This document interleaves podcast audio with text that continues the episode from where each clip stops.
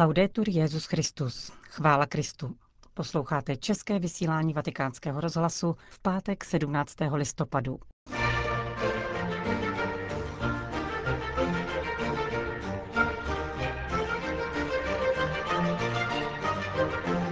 O konci světa a o smrti kázal dnes papež František v kapli domu svaté Marty. Evangelium učí důstojnosti každého člověka, skazuje papež obyvatelům Myanmaru týden před svou návštěvou. O mysticky prožívané temné noci utrpení hovoří deníky spoluzakladatelky neokatechumenátní cesty Carmen Hernández. To jsou hlavní témata našeho dnešního pořadu, ke kterému přejí příjemný poslech Jana Gruberová a Johana Bronková.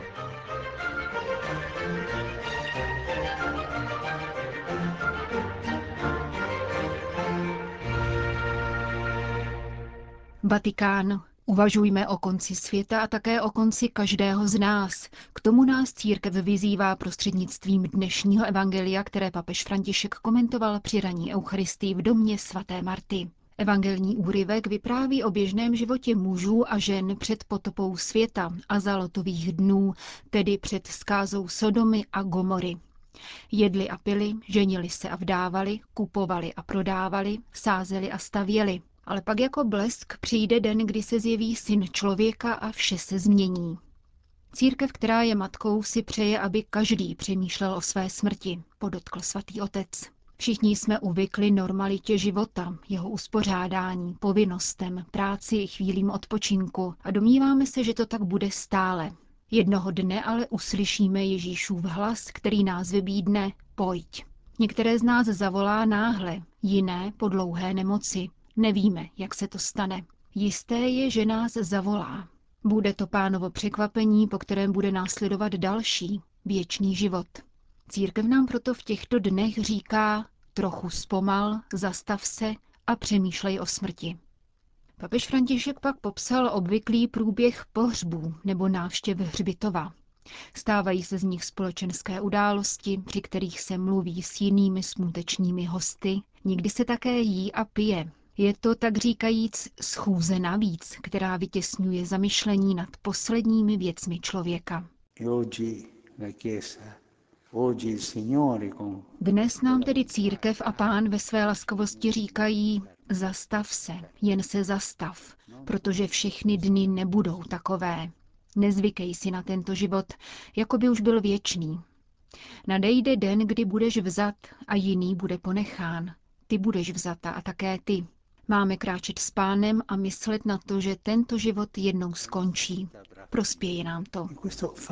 Prospěje nám to například na počátku nového pracovního dne, vysvětloval papež. Můžeme se zamyslet nad tím, že možná bude poslední a přece vzít si, že odvedeme dobrou práci.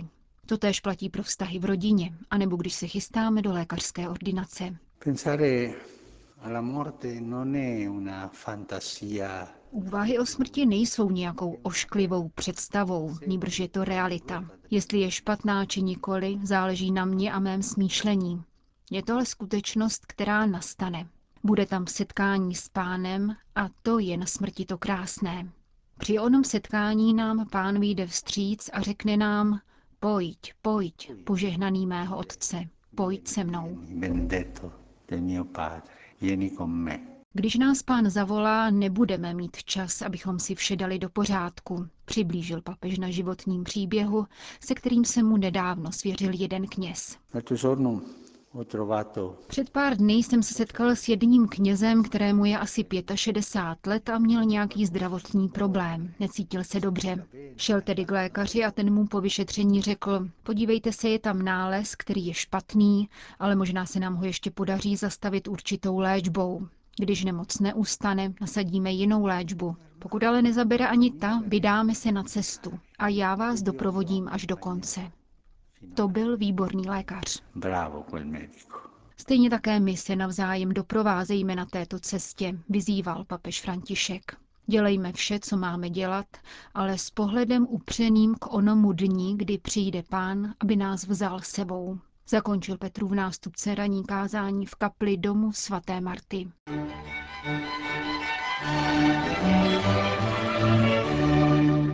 Vatikán. Přicházím hlásat evangelium Ježíše Krista, říká papež František v pozdravu obyvatelům Myanmaru týden před zahájením apoštolské cesty do této země a do Bangladéše. Ve videozáznamu, který již tradičně předchází papežskou návštěvu, svatý otec zdůrazňuje, že evangelium je poselstvím smíření, odpuštění a míru. Má návštěva chce utvrdit katolickou komunitu Myanmaru ve víře v Boha a ve svědectví evangeliu, které učí důstojnosti každého muže a ženy a žádá po nás, abychom otevřeli svá srdce ostatním, zejména chudým a potřebným. František zároveň potvrzuje, že přichází navštívit celý národ v duchu úcty a povzbuzení pro veškeré úsilí sloužící harmonii a společnému dobru. Žijeme v době, v níž věřící a lidé dobré vůle stále více pociťují potřebu růst ve vzájemném porozumění a úctě a podporovat se navzájem jako členové jediné lidské rodiny. Všichni jsme totiž boží děti. Papež v závěru děkuje za péči a přípravy věnované jeho návštěvě a vybízí k modlitbám za to, aby se tyto dny staly zdrojem naděje a povzbuzením pro všechny. Vatikán. Na návštěvě Adlímina Apostolorum pobývají v těchto dnech biskupové z Uruguaje. 15 členů této biskupské konference se včera sešlo v Klementínském sále Apoštolského paláce s papežem Františkem, kde vedli rozhovor o situaci v jejich zemi. Hovoří monsignor Milton Luis Trocoli Sebedio, pomocný biskup z Montevidea. Papež mnoho mluvil o evangelizaci, protože Uruguay je zemí, v níž je laicismus, sekularizace a nedostatek víry velmi silný. Ke katolické církvi se hlásí pouhých 40% populace, na rozdíl od dalších latinskoamerických zemí, kde jejich podíl dosahuje 80 až 90 Papež nás povzbuzoval k hlásání evangelia. Žádal nás, abychom se věnovali především mladým a kněžím. Mluvil o doprovázení kněží, o tom, že biskupové je mají povzbuzovat v jejich poslání, naslouchat jim a být jim na blízku. Říká urugvajský biskup Milton Luis Trocoli. Jak dále dodal, mezi důležitá jednání této jejich římské cesty patřila také návštěva Kongregace pro svatořečení. Do pokročilé fáze totiž dospěl beatifikační proces urugvajského biskupa Jacinta Véry, kde se nyní čeká na prověření zázraku na jeho přímluvu. Podobně je tomu v případě již blahořečené řeholnice Francesky Rubato.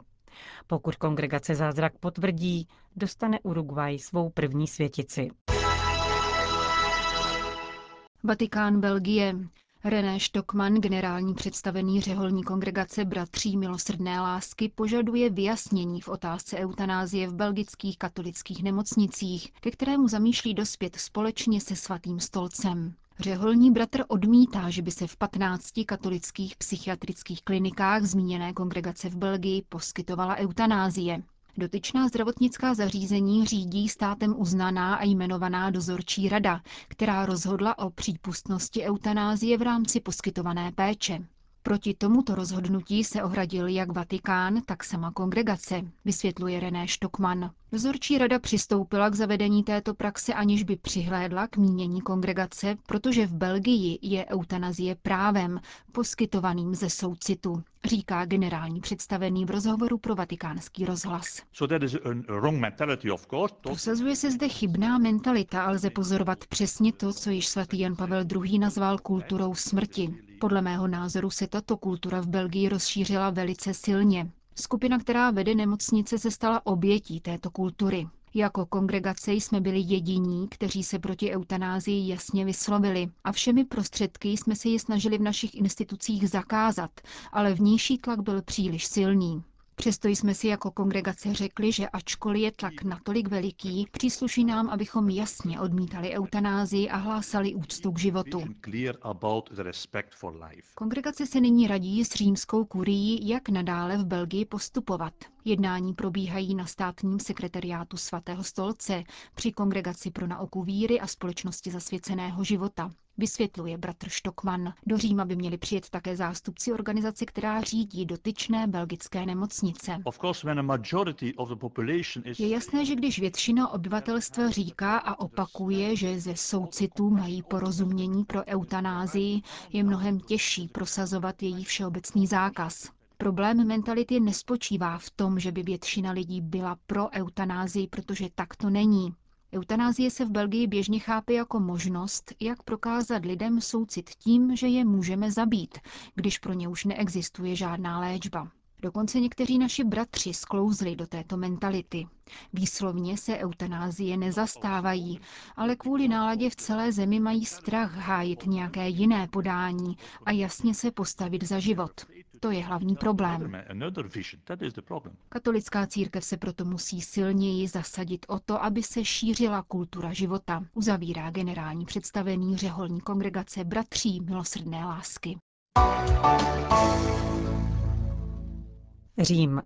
Možná právě pro lásku, jakou Carmen chovala ke Kristu, nás následovalo tolik lidí, řekl Kiko Arguello při včerejší prezentaci italského překladu deníků spoluzakladatelky neokatechumenátní cesty Carmen Hernández. Zveřejnění deníkových záznamů po její smrti v létě roku 2016 mnohé členy tohoto hnutí zaskočilo. Když všechno mizí v nicotě a noc v temnotách, duše se sytí nicotou. Pane, kde, jak, kdo jsi? Čteme hned na první stránce deníku z let 1979 až 1981. Je to, jako by Ježíš Kristus vytvářel kolem ní zvláštní poušť, vysvětluje Kiko Arguello, s nímž Carmen rozšířila ideu neokatechumenátní cesty do 130 zemí světa.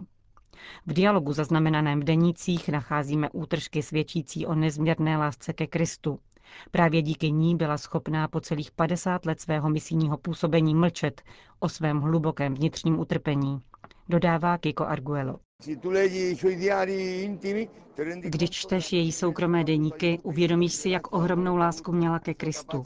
Právě díky ní byla schopná snášet mě a neúnavně pracovat po celém světě.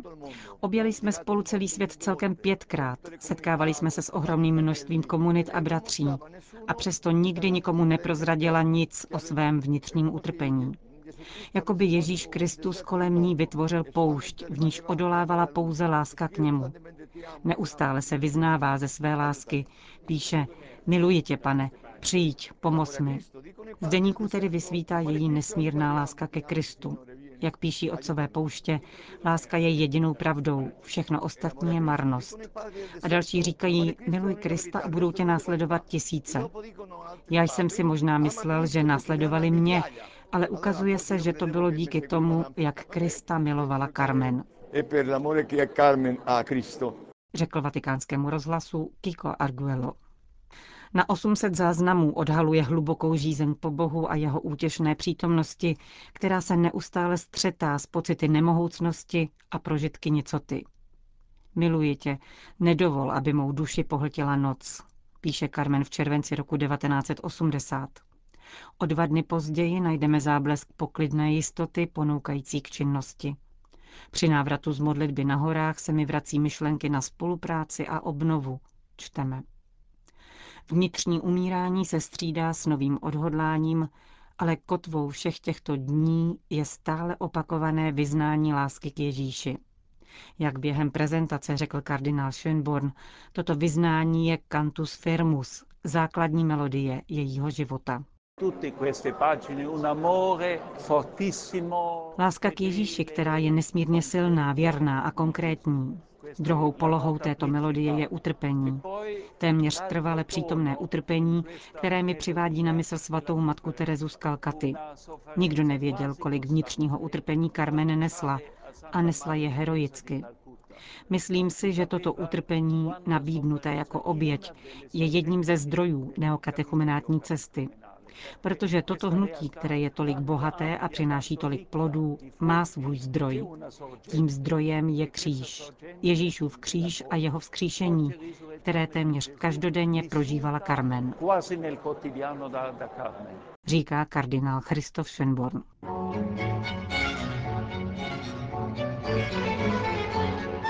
Končíme české vysílání vatikánského rozhlasu.